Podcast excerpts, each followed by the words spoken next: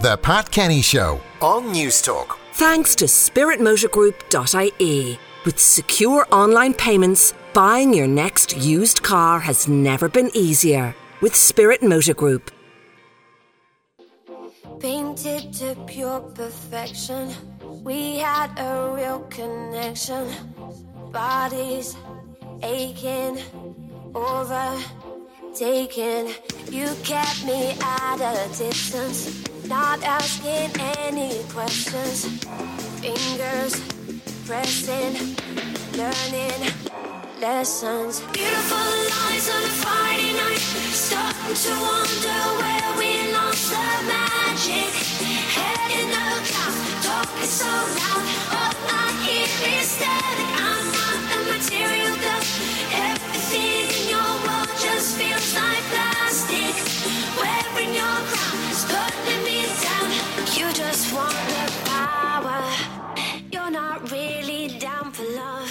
Now, that's the first taster from a new album, Brightest Blue, from Ellie Goulding. Stuart Clark, the deputy editor of Hot Press, is on the line. Stuart, good morning.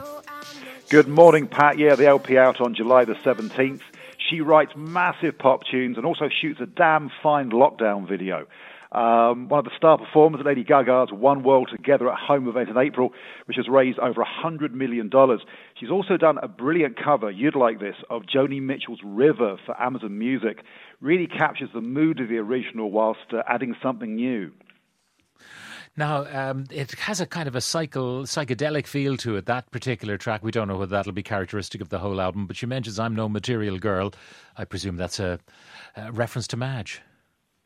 And she does a fine ballad. I think she is having a bit of a, uh, a friendly poke at uh, Madonna. Uh, she's done a lot of campaigning around climate change.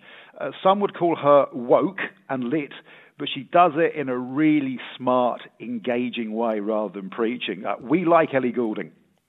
Okay, now, next we have Tim Burgess. We cannot always be expected to understand,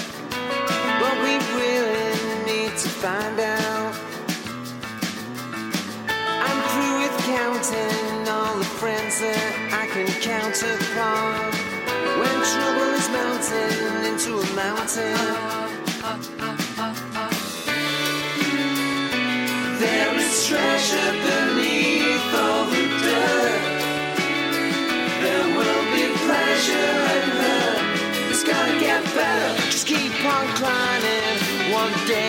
Day flying.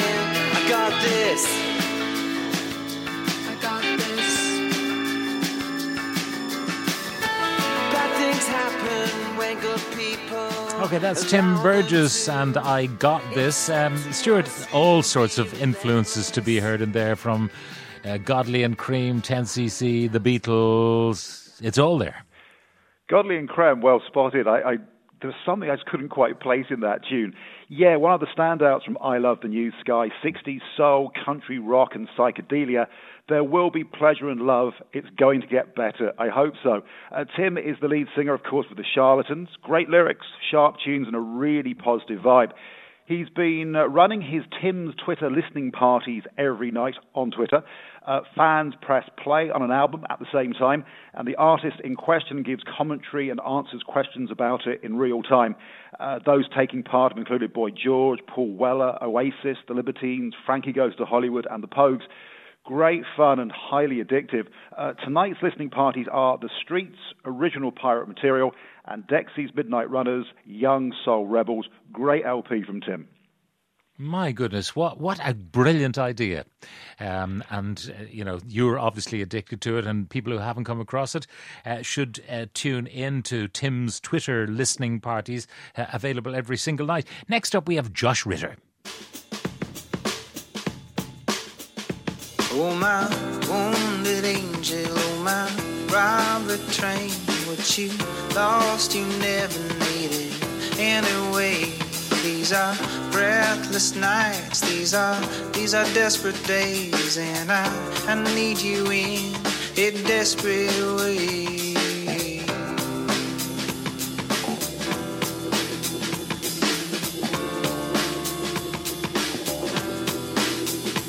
I'm a wall of stone I'm a closed book, baby.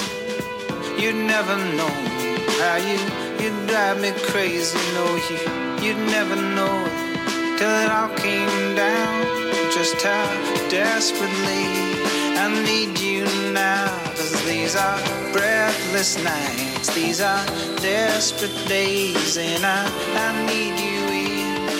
Desperate. Okay, Josh Ritter's voice there on Desperate Days. Um, where is that from? It's from We Burn Bright, the debut album from the Side 4 Collective, overseen by Dave Hingerty of The Frames. It also features the likes of Paul Noonan, Farah Elle, Joe Chester, and the greatest living cork man, Cathal Coughlan. Um, Dave supplied the basic drum patterns for each of the songs, and the various musicians weave their magic. There's a, a lot going on trad, folk, Americana, reggae, krautrock and most of it works really well. Uh, Dave Hingerty is also doing a film soundtrack at the moment with Eddie Vedder and Glen Hansard. Very intriguing.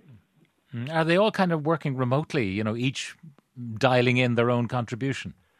I think bits were done before all of this, and stuff has been done on, on Zoom and Google Hangout. So a bit of column A and a bit of column B. Um, the breaking news, by the way, Pat, uh, I'm sure you've heard about this now, is Brendan Bowyer uh, passing away, aged 81 in Vegas. Um, the Beatles supported him in 1962 in Liverpool. Elvis loved him, and uh, Frank Sinatra also gave him the thumbs up. A remarkable career. A remarkable career, and uh, so many uh, songs that um, formed the soundtrack of people's lives. And notably, the Hucklebuck, which still gets an airing at weddings whenever weddings can take place. Anyway, uh, Stuart, uh, have you any more news in terms of uh, virtual gigs for people to listen into?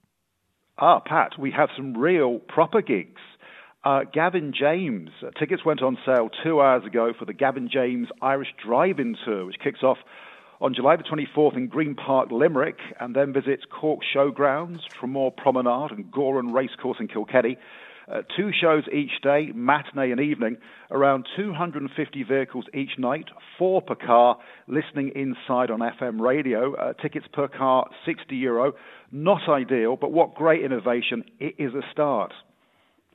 Very good. Stuart Clark, Deputy Editor of Hot Press, thank you very much. It's a start. Well, the Premier League has a start date as well, and uh, we'll talk about that in a moment. But rugby's coming up with some interesting plans to make playing the game less dangerous for COVID transmission. And Niall Quinn is set to meet players from League of Ireland clubs to try and see if they can hatch a plan to get Irish football underway. Owen Sheehan of Off the Ball has all the details. Owen, good morning. Good morning, Pat. Now, the Premier League coming back, people can barely contain their insi- uh, excitement. Behind closed door, one presumes, but every match available to us. Exactly. So all 92 matches are going to be shown live on television, and at least 29 of the remaining games are going to be free to air. So, as you can imagine, the excitement has ratcheted up, especially because of the fact that there will likely be football on most days once it resumes on Wednesday, June 17th. There could be football on every day, but they haven't committed to that just yet. So, for all the, the missing of sport that we've done over the last two months, we're probably going to be sick of the Premier League by the time it returns. Absolutely. And uh, Liverpool inevitably to be crowned uh, champions, one would imagine. Um, where will that happen? It's a, it's a good question. There have been safety concerns raised about the prospect of Liverpool lifting the Premier League trophy even in an empty Anfield because you will have people outside the grounds more than likely gathering and that would be an unsafe situation. So they will probably look to move that to a neutral venue or where this threat emerges that they might move them away from a home and away arrangement. There are certain things yet to be confirmed, like the fixture list yet to be put into to stone as well. We do know, however, that Aston Villa versus Sheffield United and Manchester City versus Arsenal are going to be the first games that we see. They are the games in hand. And as I say, on Wednesday, June 17th, they will be underway. And then a full round of matches begin on Friday, June 19th.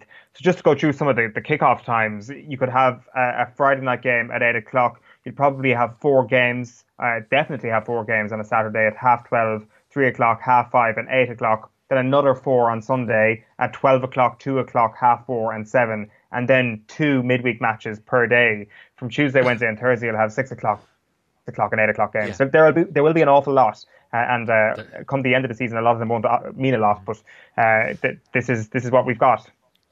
Okay, and how many games a week will the players be required to play? I mean, some of them have deep squads and so on, but I mean, could it be that they play three games in six days? It absolutely could be. They're the things that need to be worked out at the moment, and, and that's why it's not a confirmed thing that we will have football every day because the Premier League won't allow their players to go out on back to back days, for example. So they're still figuring out those fixtures, but they have come up with some accommodations. One of those is that you will be allowed to make five substitutions instead of three substitutions in a match to allow for greater squad rotation. So it, it's certainly been brought into consideration, yeah. Now, tell me about the changes in rugby to avoid um, well, to reduce the prospect of COVID transmission. Now, presumably everyone will be tested before, uh, uh, but you never know at what moment you, you, you know, the, the virus will make its presence felt halfway through a game. If someone was tested again, they might test positive. So, what are they doing to try and mitigate that? so World Rugby's executive committee have come up with a series of laws that they have ratified on international level. It will be up for each of the interna- for each of the national unions to come along and decide to actually go ahead with this. So to go from the exact World Rugby wording, what they're saying is that the trials provide limits to scrum options with no scrum resets, limits for players joining rucks and mauls, time to play the ball at the base of scrums, and rucks reduced from five seconds to three seconds, and only one movement permitted for a maul. It's technical enough, but basically what it is is that they want less people involved in scrums, they want scrums to be lessened themselves, and they want less mauls in open play. On a coaching standpoint, I'd imagine this changes things drastically. Even Joe Schmidt, when we were speaking to him on the show this morning, he, he was saying that he's really intrigued by the maul rules that come into it. And for such a technically thinking coach, he says that it will completely change how you view the game. So it's a, a, different sport if you're a scrum coach, that's for sure, going into yeah. these games that we're going to see over the next couple of months. But as I say, it, we are still waiting confirmation on whether or not the Irish provinces will be playing with these new rules come August. Mm. Is it clear, for example, if a scrum collapses and, you know, often it's nobody's fault the scrum is reset? I mean, what's to happen? What's the substitute for resetting the scrum if there's no blame to be attached? Who gets the free? It's a great it's a great point. It's a great point. It will be a, a free kick, obviously, but who actually gets it when no blame has been apportioned? Maybe this will just increase the uh, the the standard in which the dark arts will reach. And if you are yeah. truly brilliant at I don't know uh, darting an arm in where it shouldn't go in a scrum, then you will perhaps be favoured nicely by these rules. If you are good at the dark arts, you're probably going to get away with a little bit more here, or at least the rules w- will smile on your favour a little bit more. And I think the answer to all these sort of questions when it comes to every sport is that, well, we haven't really considered this, but then again, we have to consider something and we have to, to crack on with some element of sport. And if the worst complaint we have is that people are fighting over free kicks, then it's not the worst complaint you could possibly have. You could see it evolving towards the um, the the. I suppose is nominally the scrum in rugby league. It moves at a mm. much faster pace, much quicker, and so on. You could see that evolution perhaps taking place, which the purists would hate, but there you go, in the interest of health and all the rest of it. Finally, what about League of Ireland? Are we going to see League of Ireland resuming at all? Uh, we will. Well, we will see the uh, Aviva hosted tournament between uh, the top teams in the League of Ireland before the summer is out. But the, the new news this week, and we should have some new line this this morning or, or this afternoon, is that the League of Ireland players, a selection of League of Ireland players, uh, have got a meeting with Niall Quinn just to get an update on where the League of Ireland, Ireland is in terms of rolling out a return to play beyond the top four teams, because there are a lot of players who are in a very precarious position here, where they are earning off the COVID wage subsidy scheme, where they have to be cut yeah. by the government. They would be in serious danger. The, the PFAI chief uh, Stephen McGuinness Guinness was telling us yesterday that this would be a huge danger, would have to be uh, removed from proceedings in Irish society society over the next little while. So they need to see what are these revenue streams that the League of Ireland are trying to come up with because you can't really blame Niall Quinn uh, for the situation he's found himself in. Unfortunately, the League of Ireland hasn't had a huge swathe of revenue streams explored down through the years. They've become entirely dependent on their gate receipts. Gate receipts obviously will not be a thing that the League of Ireland, League of Ireland can count on for quite some time, and now they've been left with really no other revenue streams. So the, the likes of streaming games potentially for a fee online is one of the things that has been floated. But Quinn has been very deliberate to keep his cards close to his chest on this. He has been pressed on this matter but on a number of occasions over the last few weeks, but he hasn't said for fear of any deals falling through. So the meeting is this morning, and you'd like to, to hope that there will be positive sounds from it. All right, Owen, thank you very much uh, for joining us. One comment from John. My missus is rolling her eyes. God, first this lockdown and now round the clock football for days on end with myself planted in front of it. I'm sure many people are contemplating that. But, I, you know, you can get too much of a good thing. Could be very boring at the end of the day, particularly matches that just have to be played out but are, of no consequence, mid table matches and all the rest of it. Another one on rugby no scrums or mauls. We might as well just call it not rugby union, but rugby league. Okay, it is barbecue time. It's Friday. It's warm and sunny. Gareth Mullins next on how to get your chicken wings just right. That's next.